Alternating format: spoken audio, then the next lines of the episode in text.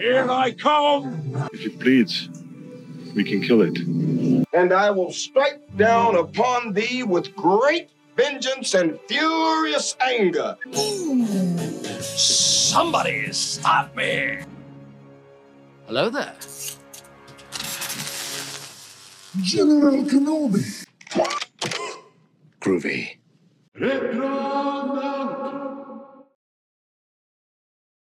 Bog, bog svima, pozdrav svima, dobrodošli natrag u Retronaute. Daniel će nam opet reći što su to Retronauti. Retronauti su stream o pop kulturi minulih, ali i sadašnjih vremena gdje nas dvojica raspravljamo o svemu što nas zanima i uh, svemu što nas interesira u određenom trenu. Uh, tako da počet ćemo kao i prošli put sa time što smo gledali, što smo čitali, čime smo se bavili u zadnjih par dana, pa Silvija možeš početi slobodno.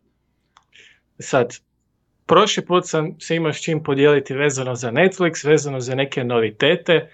Ovaj put, ama baš ništa osim jako glupih filmova o podmornicama.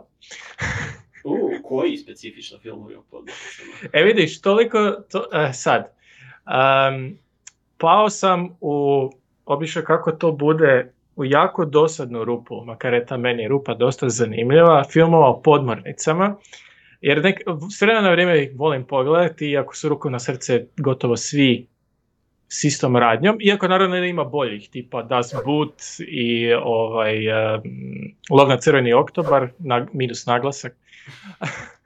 E, ovaj puta sam gledao uh, U571, uh, to je ono sa... U, sa Bon Jovijem kao ra- ra- radio, radio radnikom, kako se to zove. E vidiš, njega nisam ga ni prepoznao.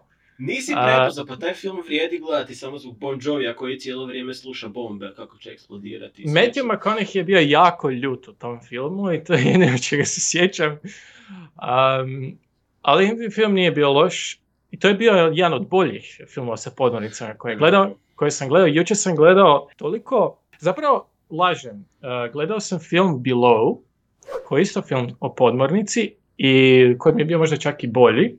Iako je film bio teški flop, mislim da je zaradio pola milijuna, imao je 30 milijuna budžet.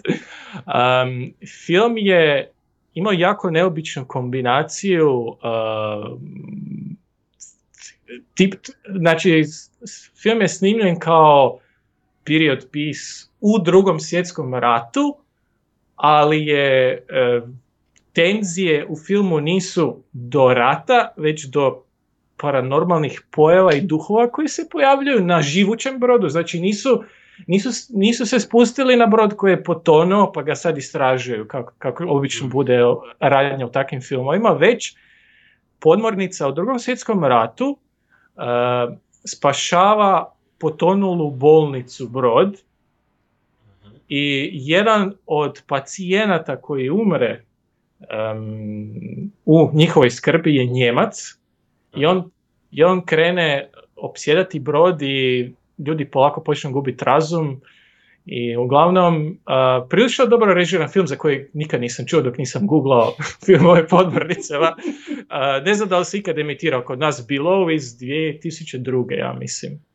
Ja ga A- nisam gledao, tako da 100% mogu potvrditi da ga nisam gledao ili da ga nisam vidio sad. Aha, i tako da je to otprilike to. I, gle- i gledao sam prvih 10 minuta jako debilnog filma u kojem je bio Brian Cranston.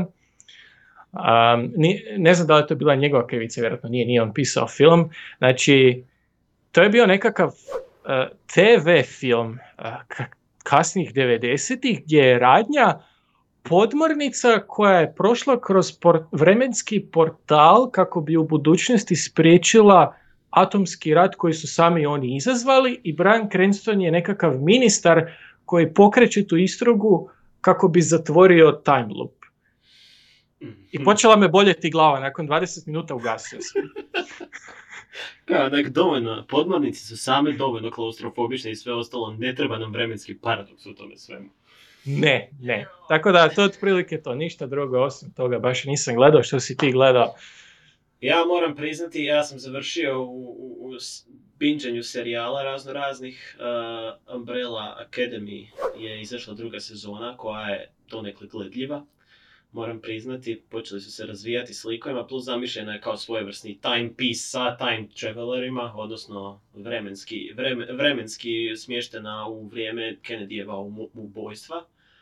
Uh, mislim da su odradili bolji posao nego čak u prvoj sezoni, barem što se priče tiče i samog, samog o, načina odvijanja priče i likova, kako su ih razvali. Naravno, opet tu imaš Five-a kao savršenog lika i Klausa sa svojim kultom i slične stvari. Gdje Klaus je, taj, taj glumac je onak za klasu iznad svih u toj seriji. Klaus, Klaus koji u svom kultu uh, citira hitove Destiny's Childa i njegovi pripadnici kulta se nazivaju Destiny's Childs, Children.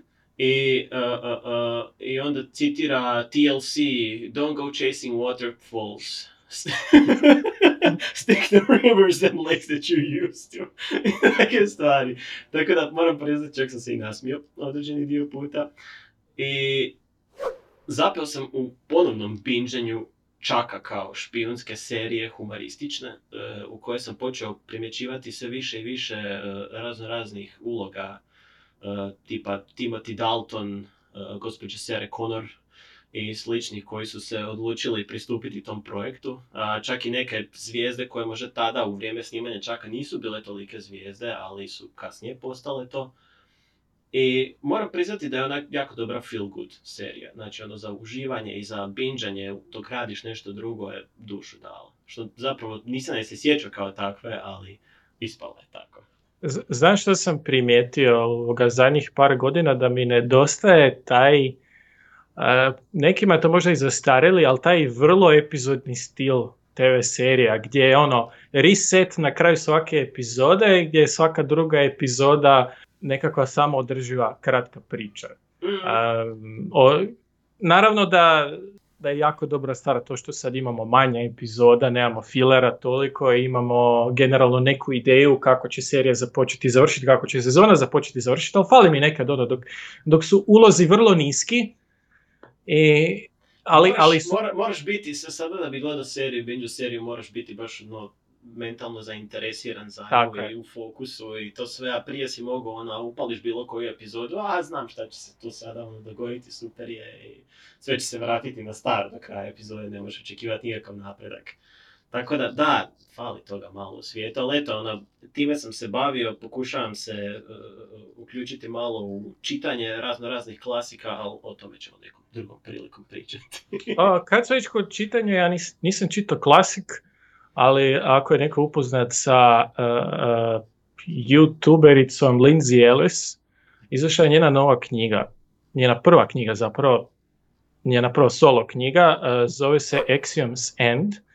I um, meni je bilo prilično dobra, uh, ukratko radi se o priči prvog kontakta, ali je naglasak na onoj lingvističkoj barijeri. Tako da ajmo reći nekakav miks između Arrivala i internet humora, ajmo tako. S tim da je, s tim da je Lindsay napravila jednu zanimljivu odluku s time da je roman stavila u 2007. godinu. Tako da je to jedan od prvih priča koje koriste 2000. kao period piece, što mi je bilo Ako malo to tako nazvati. što je meni bilo malo čudno. Ima smisla u, u samoj knjizi jer koristi kraj Buševe vladavine i tako dalje, da napravi nekakvu, da, da skrene timeline u, u alternativnu ajmo reći, budućnost, odnosno sadašnjost. Ima smisla, ali cijelo to vrijeme je čudno dok e, lik na radiju sluša Fergie. I, i, i ja tak, mm, ali uglavnom da, preporuka ovoga, sol, solidan roman. Um, sve i da ne znate da je autor, youtuber, jednostavno solidna knjiga. Um, Dobro. Uh, Ajmo ajmo mi na- mi posvetiti današnjoj temi. Ono što gledatelji i slušatelji još uvijek nisu čuli, a to je da si ti svoje djetinstvo proveo u Rusiji. Odnosno, jesam, da. do koje godine si živio u Rusiji? A, do 2000 i, kra- do kraja 2001. Znači do svoje 12. godine. Da. Vidiš, zanimalo mene, a zanimat će i slušatelje, e, što je činilo djetinstvo, odnosno TV djetinstvo u Rusiji? E, pa, što se tiče TV sadržaj bilo je vrlo specifično jer uh, 90. su bile vrijeme perestrojke što je osim određenih nestašica na policama dućana značilo i naglo otvaranje svih mogućih kanala prema zapadu. I jedan nus produkt toga je bio taj što su 90. u Moskvi zapravo bile 80. Ako ne po modi, onda po filmovima i po serijama, zato što je e, što zbog, ja vjerujem, e, licenciji koje su tada bile jeftinije, jer ostatak zapadnog svijeta nije želio kupovati nešto što je već vidio, što je izašlo u 80-ima, a Rusija je bila preplavljena bootlegovima i lošim, jako lošim dabovima, što akcijskih filmova. Znači, ako ste se ikada pitali zašto Steven Seagal ima rusko državljanstvo, e, dobar dio toga je činjenica da je svaki Rus ono barem jedno 6-7 ovoga kazeta imao, a da ni ne zna odakle mu, sa Steven Seagal filmovima. Uh, ali nije to bio samo nije to bio samo ovoga, nekakav šrot, nekakav trash. Uh, bilo je tu svega. Um, tako da mislim da je, ako ikako mogu opisati djetinstvo, medijsko djetinstvo, uh, jednom riječju to je kaos. Zato što nisam znao, nisam imao koncepciju što je staro, što je novo. Nisam znao da li je nešto iz 60-ih, nešto iz 90-ih, jednostavno je bilo na TV-u. I tek sam godinama, godinama kasnije malo složio i, i, i sjetio se, čekaj, pa ono baš i nije odgovaralo vremenskom razdoblju u kojem sam se nalazio. Nije bilo toliko novo. ne, ne, ne, nije bilo toliko novo. Pa, mislim, htio sam pričati malo o tome da ja dam svoje viđenje, pa da ti daš svoje viđenje i šta je zapravo naše, naše djetinstvo na neki način obilježilo. Jer mislim da Hrvatska, bez obzira što 90-ima je bila još zemlja koja je je bila u nekom svom nastanku, u nekoj svojoj neovisnosti, ali imali su prilično modern program za to vrijeme. Kasnili smo možda samo pet godina sve u svemu za, tako da, ja bih htio zapravo da pričam malo o animiranim serijama koje smo gledali kao klinci.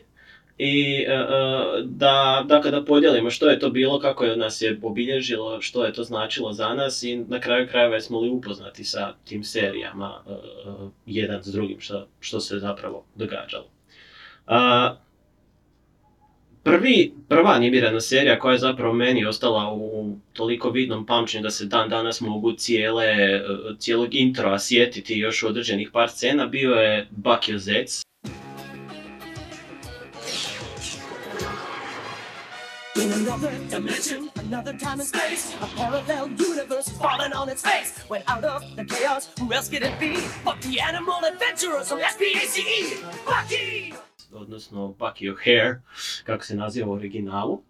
Dakle, riječ je o animiranoj seriji koja je nastala 1991. 1992. godine i mislim da mi je to bio u, ono vrijeme toliko drag crtić da je sam sve u životu podredio tome uh, od uh, svih dizajna mojih Lego skulptura koje su sve počele ličiti na svemirske brodove istog crtića i tako dalje.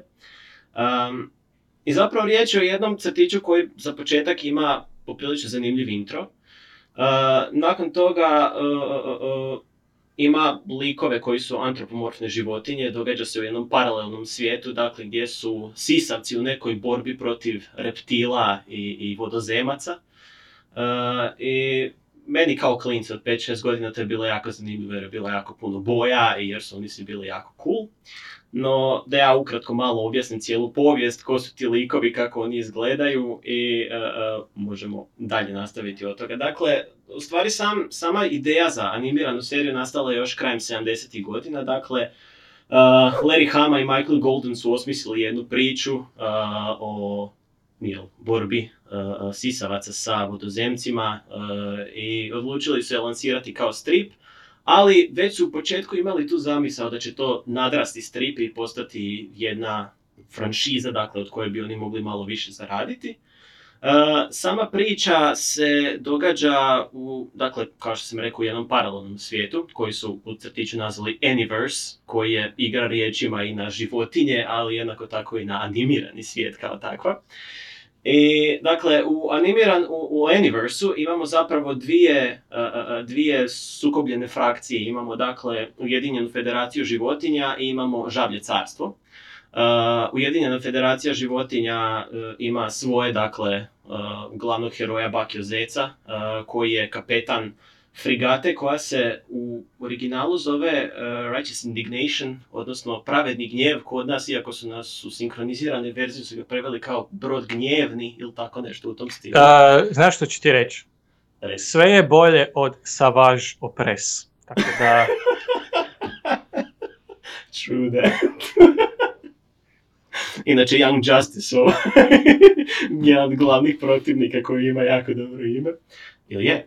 Je, Savage Opress? da. Ne, to je, u, u, uh, to je George Lucas je uh, imenovao, mislim, brata od Darth Mola da je Savage Opress. Joj, da, da, da, da, da, Savage Opress. I upravo, upravo, upravo s tim izgovorom, što je meni No, dobro, da se mi vratimo na ovo, a, a, a, bez obzira na sve kako su imenovani i sve ostalo, dakle imamo Bakio Zeca koje možete pogoditi, riječ je o Zecu, koji je u ovom slučaju jarko zelen sa crvenom uniformom, dakle poprilično impozantna figura kad ga vidite, iako je vjerojatno jedan od najnižih članova svoje posade. E, osim njega imate njegovu prvu časnicu Žen- Jenny, ili kod nas prevedenu kao Ninu, koja je mačka sa uh, psihičkim moćima, dakle ona je zapravo najmoćniji član te posade, ali skriva te svoje moći od ostatka posade. Imate uh, patku, odnosno četveroruku jednooku patku koju su u hrvatskom sinkronizaciji nazvali Čoro. Uh, u originalu se zove Dead Eye. I mislim da je najveća ironija zapravo u tome svemu što Čoro kao četveroruka jednooka patka je taj koji upravlja glavnim topovima na svemirskom brodu i s najviše pištolja funkcionira, a da zapravo ima jako lošu percepciju dubine i svega ostalog. Pa ovaj, iako, navodno, dakle, ako ste ikad mislili da ste se u Retronautu uključili kako bi čuli uh, zanimljive informacije o pop kulturi, sada donosimo National Geographic. Ptice navodno imaju dvije fokusne točke u svojim očima, tako da mogu promatrati dvije stvari u isto vrijeme. Pa wow. vjerojatno je zbog toga uh, Deda ili Čoro bio tako dobar u svom poslu. Uh, osim njih, kao glavne likove imamo i poprilično, u hrvatskoj makar sinkronizaciji, poprilično napornog androida, koji u pozadini redovito komentira stvari vezane u stanje broda i kako će ubrzo eksplodirati. I imamo lika s kojima bi se mi, i koji, koji je zapravo glavni lik cijele serije, a to je Willy DeWitt, uh, odnosno pred tinejdžerski klinac koji biva prebačen iz našeg svijeta u sve, svemir kroz njihov time space continuum čuda i koji se događaju na brodu jer je sve isprepleteno sa vratima i ormarima i čudima. I uglavnom on postaje stalni član posade. I dakle kroz cijelu animiranu seriju mi zapravo vidimo sukobe između uh, zlog carstva žaba koje su predvođene sa kompleksom, odnosno kako je, kako je to kod nas prevedeno moćni svevid. Uh, dakle, kompleks je u principu umjetna inteligencija koju su žabe napravile kako bi povećali konzumerizam, kako bi povećali uh, marketing, kako bi se žabe što više trošile i kako bi ih poticalo na to, a umjesto toga, dakle, kompleks je postao program koji je odlučio napraviti ekspanzivističku kampanju prema cijelom svemiru da bi žabama dao što više prostora za kretanje i osvajanje i onda oni terraformiraju sve planete da bi bili močvare kako bi oni bolje preživljavali u tome i u principu za jednu dječju seriju ima prilično ozbiljnu tematiku gdje su nastaju usporedbe između nacista koji su se širili u jednom svijetu protiv svih ostalih saveznika. Wow, podmukli Ali meni- žabe. Ali meni kao djetetu to ništa nije bilo bitno jer je sve bilo šareno i svi su bili jako uh, duhoviti i svi su imali piskutene glasove koji su meni odgovarali u tom periodu. Serija je nažalost doživjela samo jednu sezonu. Razlog tome su bile loša prodaja igračaka koje su zapravo bile glavni cilj proizvodnje te serije. Uh, igračke je proizvodio Hasbro i moram priznati koliko sam vidio nisu baš bile dobre kvalitete, a jednako tako te igračke nikad nisu ni došle do Hrvatske, odnosno ja ih barem nikad nisam vidio. Tako da Hasbro, ako ovo slušate, pogriješili ste što niste igračke slali u Hrvatsku jer tamo se Bakio Zec gledao zapravo. Gospon Hasbro, slušaj, e, vidiš, zanimljivo ovo što si rekao e, da je ukinuto zbog slabe prodaje igračaka. E, rekao si da je, da je serija se emitirala do 92. Znači od 91. do 92. što je nakon onog buma srednjih 80-ih crtanih filmova e, temeljenih na linijama igračaka. Jer srednje 80. su bile ono zlatno doba kada e, su kada je popularnost igračaka poput He-Mana i slično rezultirala uspješnim lansiranjem e, animiranih cr- crtića, koji su bili na relativno niske kvalitete, budimo iskreni, ali bili su vrlo komercijalno uspješni. Uh, pa da, u stvari, uh, malo, malo su promašili možda vrijeme kao takvo ili jednostavno nisu pogodili određenu nišu, ali u svakom slučaju cijela priča s Bakio Zecom je u konačnici bila završena nakon 92. S tim da sami animirani filmovi, ja se iskreno nećem da su oni nikad bili na TV-u kao Mhm. takve prikazivani. Ja sam u, u dodir s njima došao kroz video kazete, tako da, ovaj, odnosno VHS za vas, mlađe slušatelje ako postojite, dakle riječ je o velikim kazetama koje su se morale ubacivati i koje smo posuđivali iz videoteka. Dakle, moguće je jednostavno da je bilo riječi o promašenom tržištu ili jer e, sama, sama ideja da se zapravo napravi animirani film i igračke sa tom, e, sa tom tematikom su potakle od uspješnosti tadašnjih ninja kornjača koje su u to vrijeme već bile izdale i uh, animiranu seriju i film i sve ostalo, tako da su već imali neku podlogu i mislili su da će sa istim ili sličnim konceptom dakle napraviti jednaku stvar. Da, vidiš, jer to, pitam se, krajolik pop kulture se zaista jako promijenio iz 80-ih u 90-te, ali ako gledaš e, pop kulturu za najmlađe, u 80-ima su to sve bili nekakvi timovi, ali i u 90-ima su isto bili timovi, jedino što se promijenila je nekakva tematika. Ono, na, iz životinja smo prešli u mutante, i u ono, mislim, Toxic Avenger i, i, i takve, takve spike, ninja kornjače i naravno superheroji, to je ono vrijeme bilo kada je onaj e, prvi animirani serijal X-mena a, zaživio koji je bio vrlo popularan. E, jedino što se promijenilo je to što su počeli e, za sve te projekte prebacivati animacijske potrebe van. Znači u, Kore, u Koreju, u, Kinu. u Kinu i tako dalje. Recimo X-meni su se animirali u Koreji i u Japanu. E, tako da vidiš, vidiš. Um, Dobro, a što se u Rusiji gledalo u to vrijeme? u Rusiji, što se u Rusiji gledalo? Pa, e, mislim da je najveći, najveći problem sa tadašnjim, a možda i sadašnjim ruskim tržištem, taj bio što e, Rusi e, ni u jednom trenutku nisu navikli na titlove, niti su navikli zapravo na em, direktno prevođenje, već oni rade potpunu lokalizaciju, a lokalizacija je korak dalje od prevođenja. Dakle, prevođenje nečeg je dakle, puko prevođenje iz jednog jezika u drugi, a lokalizacija je dodavanje konteksta Mhm. u taj izvorni jezik koji se dodaje. Dakle, to znači prijevod intro pjesme, prijevod e, svih mogućih e, žargonizama i tako dalje. I e, tamo je to bilo jako nejednako i ono što me jako živcirali kao klinca, e, oni su jako dugo vremena prakticirali e, praksu overdubbinga.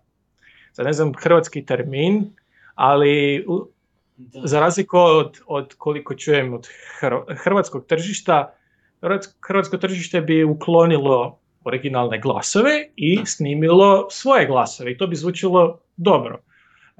E, Rusi bi samo Do uzeli određene mjere. do određene mjere, ali, e, ali Rusi bi, što zbog manjka prava, koje 50% vremena ni nisu imali prava na, na glasove, nego bi samo kupili pravo na reprodukciju, ali Mhm. bi kupili pravo na prijevod i e, samo bi stišali, ali ne do kraja, originalni glas i dodali ruski glas. Mhm. S time da bi ruski glas uvijek bila jedna osoba koja bi davala glasove svima. Tako da jedna kazeta Kralja Lavova koju sam ja gledao non stop. Simba je zvučao kao sredovječni promukli Rus od 50 godina. Nala je zvučala kao sredovječni promukli Rus od 50 godina.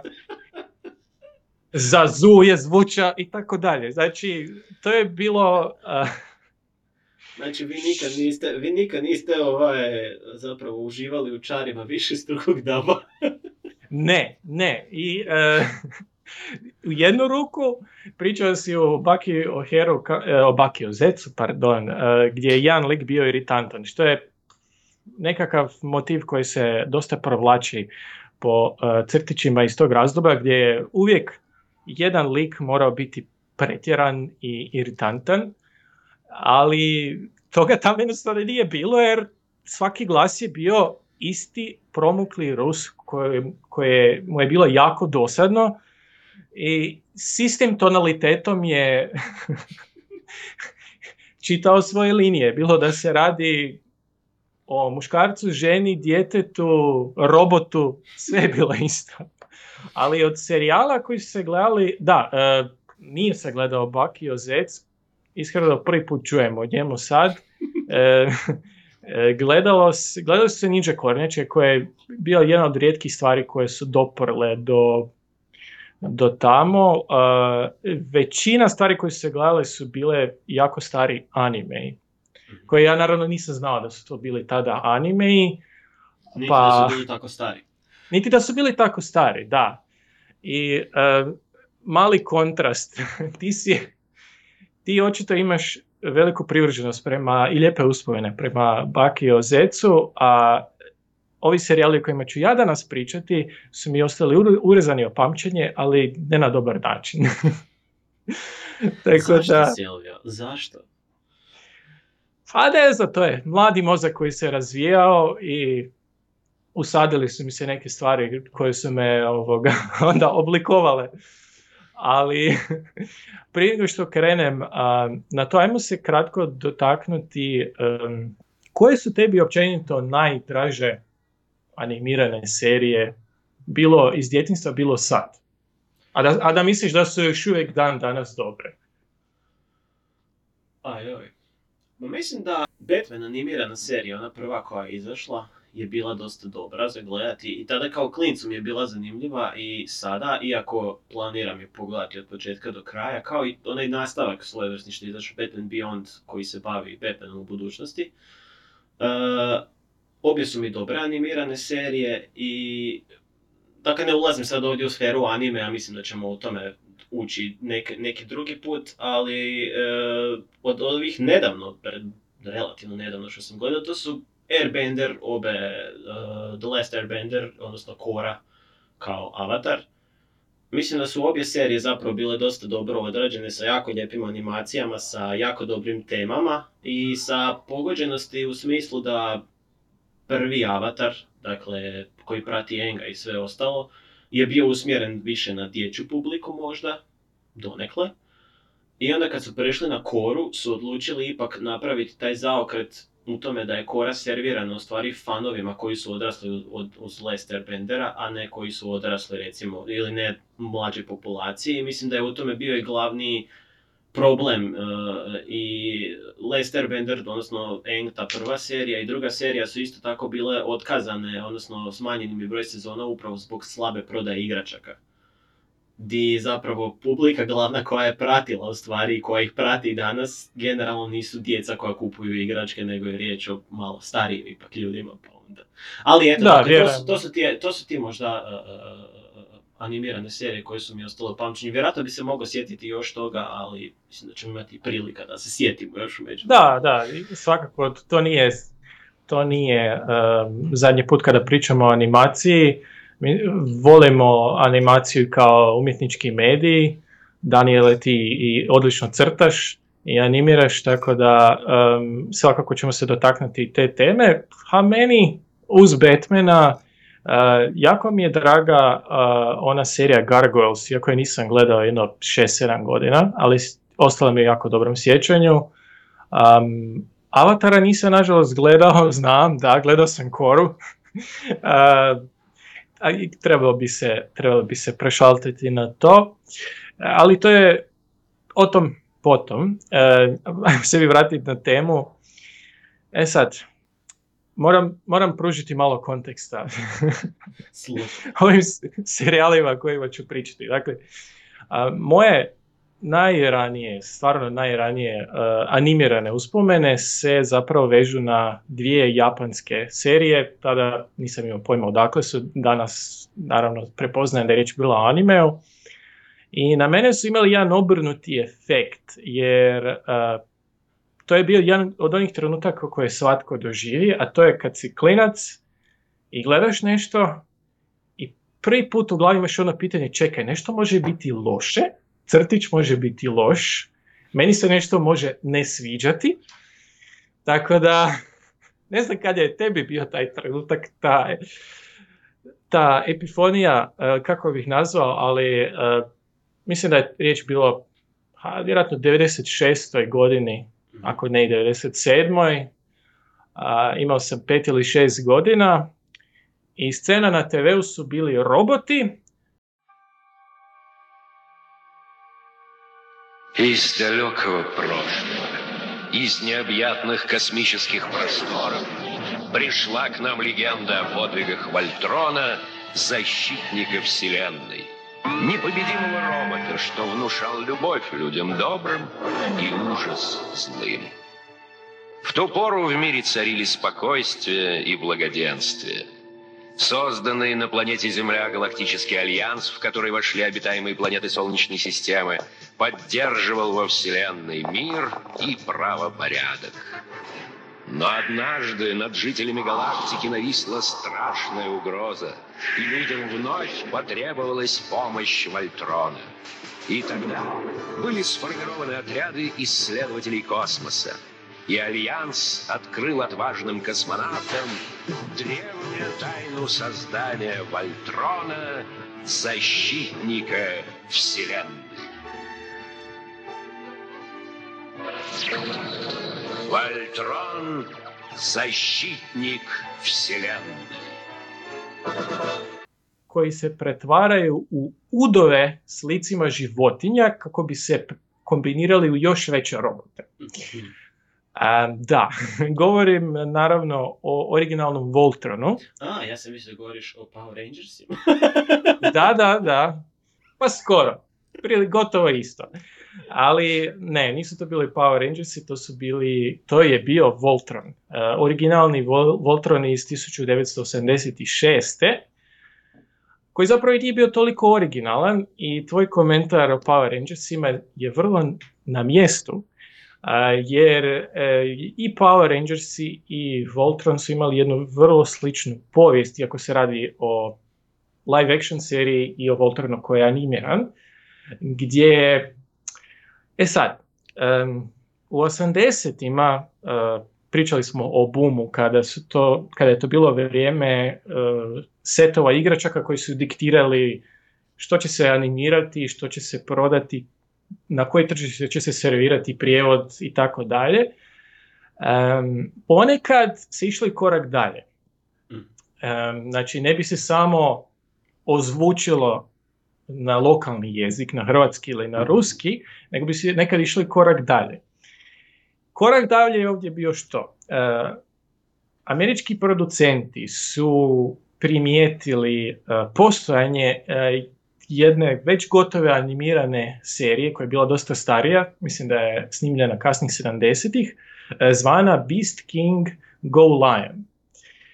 I Beast King Go Lion je bio meka anime koji je bio dosta ozbiljniji od Voltrona, relativno ozbiljniji, još uvijek se radilo o serijalu za tinejdžere, ali svejedno postoji razlika, jer Voltron je bio stvarno za pred tinejdžere, dok je King Lion bio za ono, 13-14 godišnjake.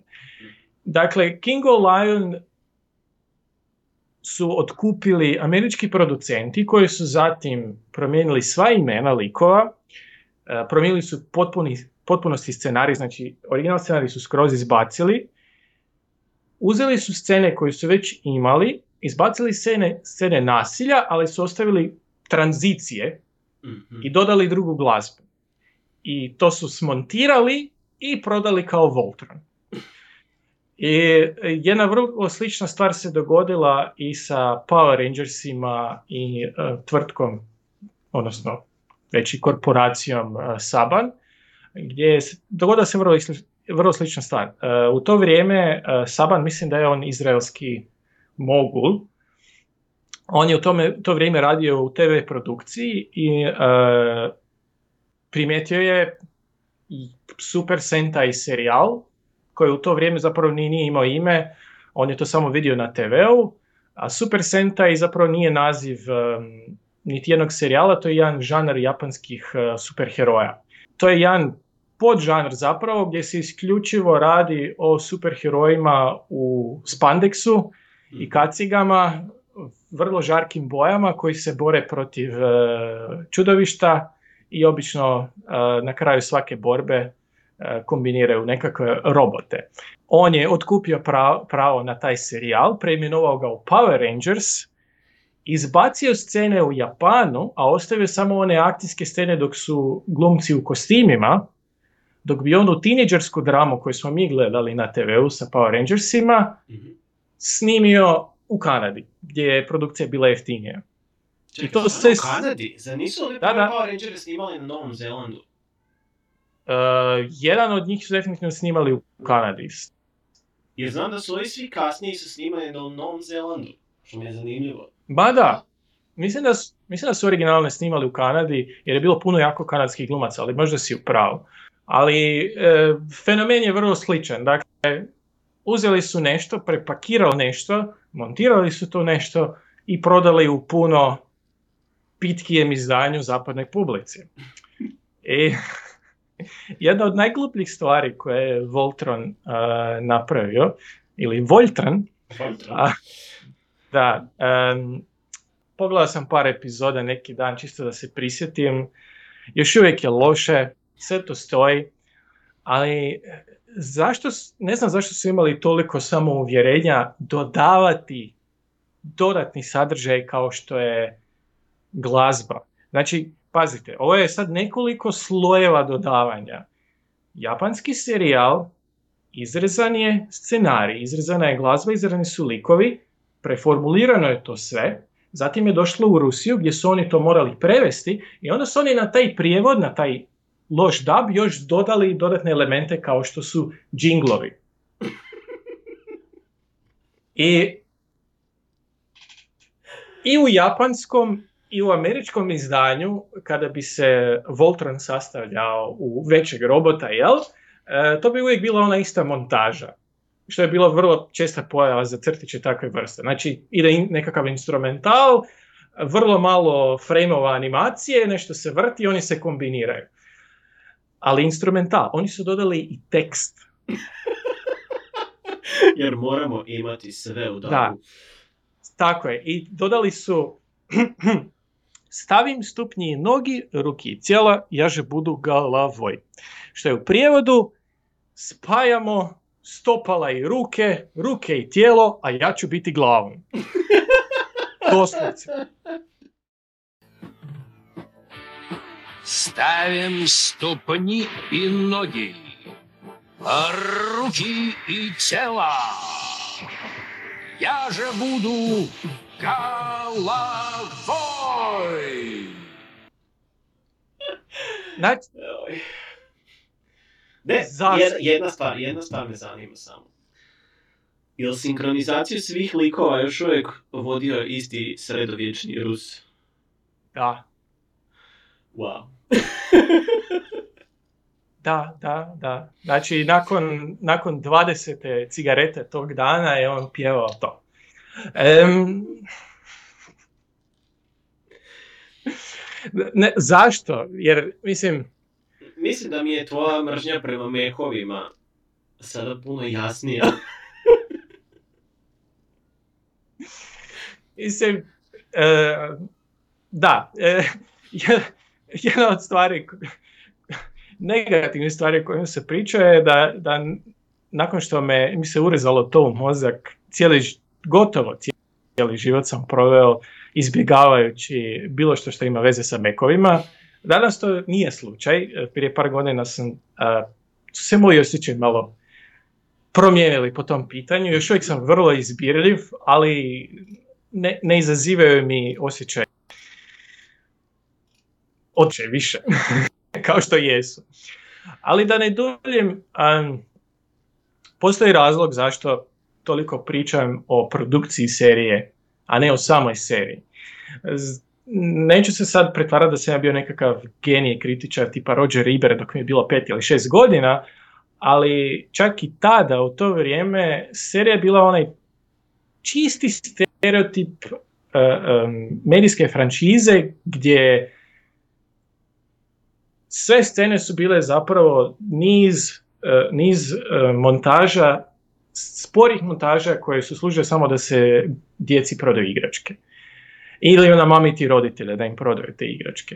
E, radnja se može sažeti u jednoj rečenici. Znači, imamo petero pilota koji iz nekog razloga imaju lavovske robote, odnosno robote sa lavovskim glavama i oni brane planet od zla. I neka tamo svemirska princeza ih čeka. To je to. Znači, to je cijela priča. Cijela, cijela priča.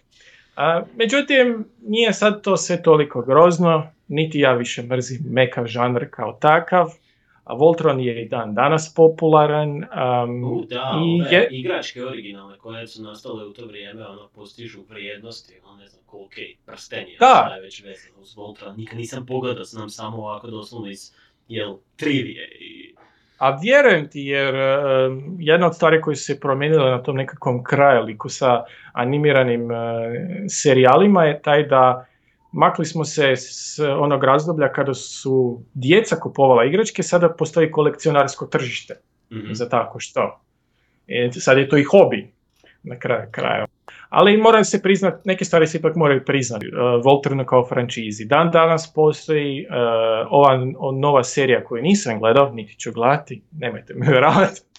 Na Netflixu Voltron Legendary Defender je po svemu sudeći vrlo dobro uh, prošla. Na dobrom je glasu, uh, izdao je Netflix. Um, I original Voltron je zapravo unatoč niskoj kvaliteti animacije a, izlazi u stereo zvuku.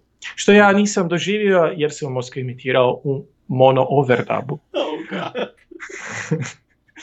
Tako da je vjerojatno bilo gore ovoga, overdubu u, u stereo, da poduplani, stišani japanski ili engleski original sa lošim ruskim navrh toga, mislim da bi dobio aneurizam kao šestogodišnjak. Onda nam je drago da su te ovaj, poštedili takih katastrofa. A, sad kad si dotakao dakle, sakupljanje igračaka i sličnih stvari, a, Bakio Zec, da se vratimo opet na zelenog zeca, je jednako tako doživio reizdanje svojih igračaka. I to igračke koje su sada u puno boljoj kvaliteti i slično, plus nadopunili su sa razno raznim igračkama koje recimo nikad nisu uspjele izaći jer su bile namijenjene drugoj seriji igračaka i slično. I rasprodale su se u nevjerojatno kratkom roku. To, to je zapravo fantastična stvar dokle je naša kultura i nostalgija zapravo narasla i kako je to sve utjecalo danas. Pa ja mislim da je to jedna od e, pozitivnih aspekata ove manije koje imamo oko e, minulih vremena, oko nostalgije, a to je da postoje ljudi koji imaju, koji su dovoljno strastveni glede očuvanja stvari koje smatraju da su vrijedne čuvati, čak i ako se radi samo o uspovedama, tako da i franšize poput Bakio Zeca koje nisu aktivne već desetljećima nisu zaboravljene, jer e, čak i kada je riječ o stvarima koje su bile možda niže kvalitete, ljudi koji su to animirali nisu bili amateri, nisu bili lijeni. Stvari, veliki broj slučajeva to je bila samo stvar niskog budžeta. Nisu imali dovoljno, nisu imali dovoljno vremena. Ja vjerujem da, da uzmemo za ruku prosječnog animatora iz tog vremena koji je radio čak i na Voltronu i, i pitamo ga dobro zašto je ovo tako loše izgledalo, on će reći radio sam 20 sati dnevno, još, još je i dobro ispao. Mm, upravo to, da. Ali, to je jedan krvav posao. Ali kad to recimo usporediš sa današnjim uh, animiranim serijama koje osim olakšanog procesa animacije sa svim razno raznim softverskim dostignućima i hardverskim dostignućima i, i, i sa svim silnim budžetima koje imaju, još uvijek ne uspijevaju zadovoljiti kvalitetom i štede na tim nekim stvarima na, na kojima su se nije štedilo možda u 90-ima gdje su se koristile animacije gdje, gdje se nije toliko često pona- ponavljala druga animacija gdje nisi imao stacionarne likove kojima su se doslovno pomicala usta za jednu crticu gore dole. Gdje, na primjer, imaš primjer današnje Castle- Castlevania koja je izašla na Netflixu, gdje druga sezona je zapravo bila po meni, osim akcijskih scena koje su isto tako onak poduplavanje kadrova u, puno slučajeva, ali sve statične scene su napravljene toliko statično da doslovno ti se u, u nekim trenucima čini da gledaš uh, wallpaper na računu. Da, kao da jesam, jesam li ja pauzirao slučajno. Da, a za šta nema potrebe, ti si mogao animirati bilo kakvu glupost u pozadini da se kreće vjetar, ne znam, vjeverica nek pretrči ulicu, bilo što, a ne samo da imaš statičnu scenu u kojoj dvoje likova sjedi pored jezera i priča i doslovno sve što se miče je jedna crtica na ustima gore dolje. Da, to je jedna, jedna od stvari koje se mora priznati, e, ovaj tradicionalni način animiranja, ja sad nisam toliko vičan ni animiranju ni crtanju, ali ono što ja primjećujem je taj da e, niti jedan frame ne izgleda 100% isto. Tako da čak i ona, ona mjesta gdje su štedili na, na animaciji, na, na tranzicijama i na kretnjama, ne izgleda doslovce copy-pasteno. A ovi animirani filmovi i animirane serije um, koji su rađeni u potpunosti sa računalnom animacijom. Pritom ne govorim uh, o Pixaru i o Disneyu, nego govorim o stvarima poput Castlevania ili poput um, neko vrijeme je bio popularan onaj serijal kako se zove Ruby. E to, o, krvare mi oči od, od, od toga dok vidim kako kao, kao baloni se kreću po ekranu. Toliko fizika je toliko nepostojeća u tim kadrovima da je teško jednostavno zažmiriti i uživjeti se u tako nešto. Da, da, jednostavno čovjek bi očekivao da će u sve žive mogućnosti koje imaju se malo više potruditi da će to bolje izgledati puno nego što izgleda, jer danas svjedočimo činjenicama da mali animacijski studio može proizvesti Rick and Mortya u tolikoj kvaliteti sa toliko frame-ova po sekundi koji izgleda fantastično zapravo, bez obzira na svoju jednostavnost i sve ostalo, ali Dakle, stvar je u tome da može se kad se hoće, nego riječ je vjerojatno o pokušajima štednje koji nažalost idu na uštrb kvalitete. Tako je, tako je. Dakle, kad to povežemo dakle, sa animacijama i animiranim serijama koje su napravljene strogo sa idejom prodaje igračaka, koje su bile napravljene sa većom kvalitetom i slično, onda malo vidimo u stvari kojem, u kojem smjeru je animacija sama kao takva otišla. Da, da, ali mislim sve u svemu da je animacija na dosta, dosta dobro, um, na do, dosta dobrom putu. A, Ako, tako. Da, ako se, kad se neko potrudi na jako dobro put. no, dobro, o čem smo još htjeli pričati? Da, um, evo ovako, ja ću, ja ću samo kratko o drugom serijalu koji sam isto gledao, koji imam, o kojem imam puno manje toga za reći, jer nema toliko zanimljivosti glede produkcije, ali uh, drugi serijal koji mi se uh, urezao u, u pamćenje i koji je obilježio moje djetinstvo je Gončik Speedy ili ti Speed Racer. Um, I ja u to vrijeme nisam imao pojma da su imitirali onaj, onu najstariju inačicu iz 60-ih. Uh, meni je samo to bilo čudno zašto se oni tako sporo voze. Ali, ali moram reći da, da sam, da sam uh, Speed Racera gledao sa nešto većim entuzijazmom u odnosu na Voltrona, iako mi je bio daleko manje razumljiv. Jer da, uh, utrke su mi bile manje logične od robota koji su se sastavljali u veće robote. Nemam obranu svoje, svoje ime, ne, ne znam zašto, ali uglavnom mislim da, da mi se urezalo u pamćenje um, one scene kada, kada je auto morao preskočiti neku provaliju i onda bi se pod autom bi se spustile nekakve papučice kao u obitelji Kremenko, onda bi on odskočio kao skakavac preko provalije s autom. Ali al cijela franšiza Speed Racera je bila bazirana na ultra modernim automobilima koji skakuću okolo. A, ja do duše nikad nisam gledao osim na internetu par isječaka koji su većinom vezani uz mimove da je Speed Racer veliki a, sociopat. A, ali a, ja sam Speed Racera zapravo gledao u onoj kasnijoj, ne znam, tamo 90-ih, 2000-ih verziji kad je izašao i tada je Speed Racer zapao poprilično mračne teme. Ma da, mračne teme tipa ono, idemo u mračnu budućnost puno mutanata gdje nema kisika za disanje, gdje se Mach 5, valjda se tako zove auto, ako se ne varam. Je. da, mislim da je bio. A, Ovaj, gdje se Mach 5 mora opremiti sa razno raznim futurističkim oružjima kako bi mogao preživjeti u budućnosti, jer kad se vrati opet u sadašnjost, on je normalan auto koji se utrkuje, ali još uvijek ima papučice za skakanje i slično. Tako da, da, uglavnom razumijem tvoju zbunjenost. A pogotovo, dakle, kad sam pogledao na internetu ove scene iz 60-ih i kad je samo animacija u pitanju, to je stvarno, doslovno, Da. scenu utrke gdje oni cijelu utrku prikazuju lica ljudi i da se ništa ne miče u. Da, taj, ta, ta serija je toliko statična bila da je to nešto strašno bilo. Znači, kretnja, zoomirani krupni plan na nečije lice, a, prestigao ga je. Treća scena je, on, on je na finišu ili je u zraku iznad provalije. Kako je dospio tamo, ne znam. I sjećam se da, je, da svaku epizodu je glavni lik ponovno otkrivao i zaboravljao da je onaj misteriozni trkač njegov brat. Da, to je bila misterija koja je. I to me, to me je još i najviše zbunjivalo, mislim kao klinca. Speed Racer, uglavnom, Speed Racer. Uh, ja ću isto ukratko spomenuti još, jedan, još jednu animiranu seriju koju se sjećam iz tog perioda. Riječ je o Moćnom Maxu.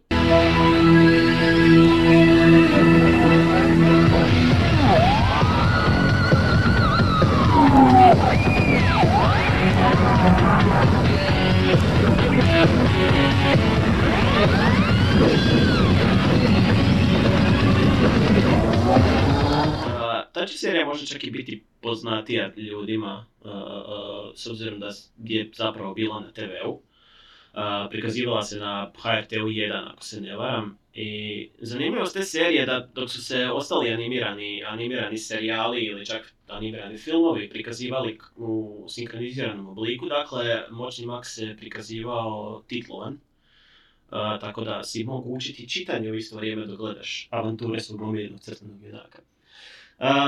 Moćni Max je naravno nastao još jednom kao produkt linije igračaka koja se trebala izdati. I on je čak doživio i dvije, dvije sezone serije, odnosno uspjeli su završiti svojevrsni ark. Uh, iz razloga što su se igračke zapravo jako dobro prodavale, pa onda su si mogli priuštiti zapravo i održavanje te animacije. Sam Moćni Max je, dakle, riječ je o dječaku koji dobije magičnu kapu, šiltericu naravno koju mora, koju većinom drži u, u stranu kao što je bilo moderno u to vrijeme. I s tom kapom on može putovati između paralelnih svjetova i kasnije će se pokazati kroz vrijeme i slično, a u tome mu pomažu Virgil koji je neka vrsta antropomorfne ko- koške ili nešto slično, uglavnom član stare izumrle rase Lemurijana ili Lemurijaca ili kako već to želite nazvati, koji su nastanjivali Atlantidu davno vrijeme i koji su sakupili svo znanje svijeta, ali eto Virgil je jedini koji je ostao od njih živ. I ima i tjelohranitelja Normana koji je u stvari jel, Norn, odnosno Viking koji je preživio i koji je zbog sukoba u nekom dvoboju i pobjede u dvoboju ostao besmrtan. I oni su zaduženi zapravo za, da štite Maxa dok on putuje kroz paralelne svijetove.